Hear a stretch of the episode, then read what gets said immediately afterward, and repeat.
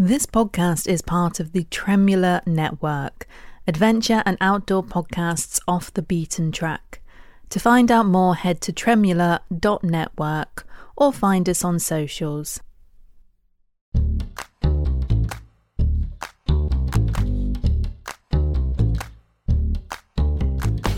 You're listening to On the Outside, the podcast that talks about what is happening outdoors. And this is an outdoor news roundup from March the 5th, 2023.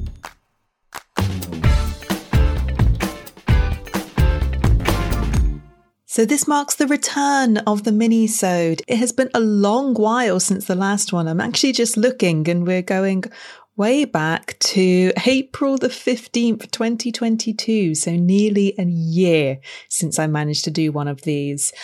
But I did think that it was nice to come back to them. Not only so that I can share some news stories with you to help you feel connected to the outdoor community, but also to help me feel a bit more connected to the community as well. These are some of the stories that I have found interesting over the past couple of weeks. I hope that you enjoy. The Sheffield Adventure Film Festival took place this weekend in Sheffield, the UK. With more than 100 films about adventure, travel, and extreme sports, plus speakers, including previous panelist for On the Outside, Frit Tam, the Sheffield Adventure Film Festival has a reputation for being a family friendly festival and it welcomes everyone, whether you're an outdoors enthusiast or you're an armchair adventurer who just loves a good story.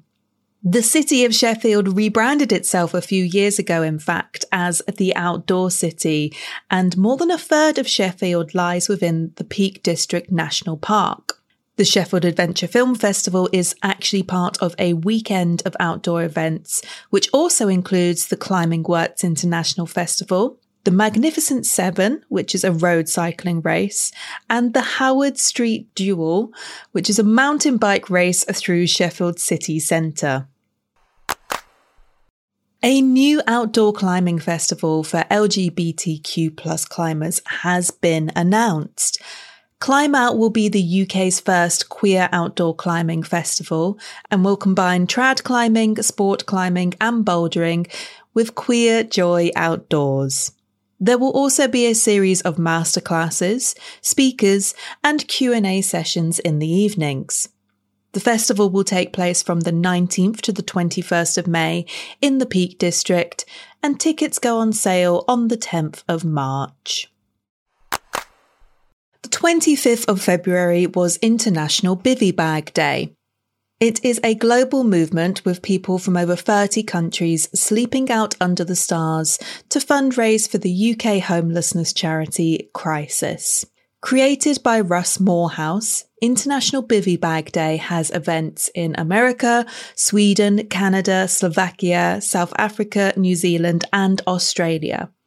This year's campaign also had a focus on supporting the Save Dartmoor campaign, and more than 2,000 people bivvied around the world.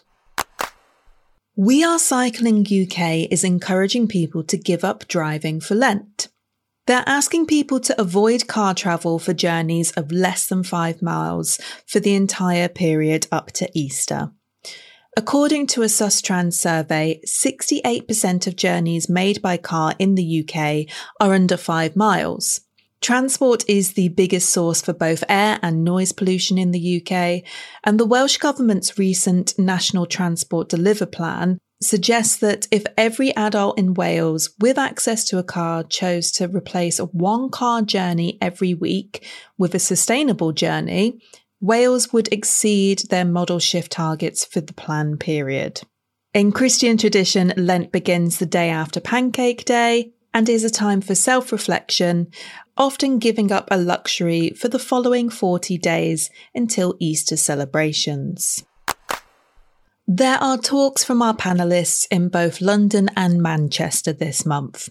The Creating Spaces event by Patagonia takes place in Manchester this Wednesday, the 8th of March, and is a female powered panel on the intersectional outdoors for International Women's Day. The panel will be facilitated by Kendal Mountain Festival's Emily Davies and consists of Annie Barber, swimmer Eden Elgeti, downhill mountain bike world champion Manon Carpenter, and Great Britain paraclimber Leah Volpe. And on Thursday, the 9th, the Royal Geographical Society micro lectures takes place in London. Hosted by anthropologist and broadcaster Mary-Ann Ochota, Geographical Journeys Micro Lectures is an annual event organised by the Society's Younger Members Committee. Seven speakers will have just 10 minutes each to share their geographical journeys in an illustrated talk. There are two speakers podcast listeners will know well. Annie Barber is talking about Helvellyn, chronic illness in the mountains, and Frankie Dewar is talking about stories from my younger self, a 3,000 kilometre cycle journey around the UK. The boy in the tent has gone indoors after three years of camping outside for charity. Teenager Max Woosey has spent the last three years sleeping in a tent that was gifted to him by a family friend, diagnosed with terminal cancer. Max began his camp out in 2020 to raise money for North Devon Hospice, and his fundraiser has raised over £700,000, directly paying for 15 full time nurses for the hospice. We mentioned Max way back in our second episode when he reached his 500th night sleeping outside. The group Peaks of Colour released a political manifesto last month called Revolution Ecology. Described as the first of hopefully many political pamphlets, the manifesto proudly demands racial, gendered, and land justice. You can read the PDF on their website, and they hope to have physical copies of the manifesto soon. The London Mountain Film Festival director Greg Hackett has written a short essay reflecting on adventure, freedom, and mountain film festivals. In the essay, Greg states that the use of the word mountain in the brand was potentially misleading and perhaps something that he should explain to the audience. The National Outdoor Expo Birmingham takes place later this month. The show is one of the biggest outdoor community meetups of the year.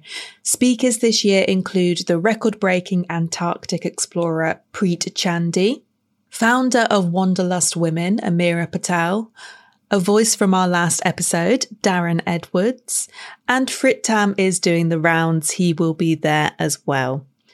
The event runs from the 18th to the 19th of March in Birmingham, and tickets are available now. And finally, a chef who has lived outdoors is opening a shop in Herefordshire. Hugh Sawyer has spent the last six years living outside and cooking over fires and is now turning his passion for outdoor cooking into a business. The shop will sell food and other barbecue essentials for people to create their own barbecue meals in the comfort of their homes.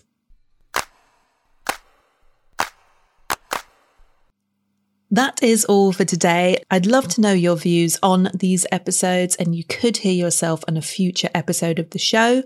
Please send a video or a voice recording to me via email on theoutsidepod at gmail.com.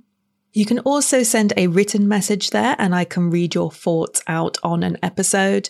Or drop me a voice note on WhatsApp at 07883 905 336. I am the producer, editor, and host of On the Outside, Francesca Turauskis. On the Outside artwork is created by Sophie Nolan. Music is Bass Beats by Alex Norton.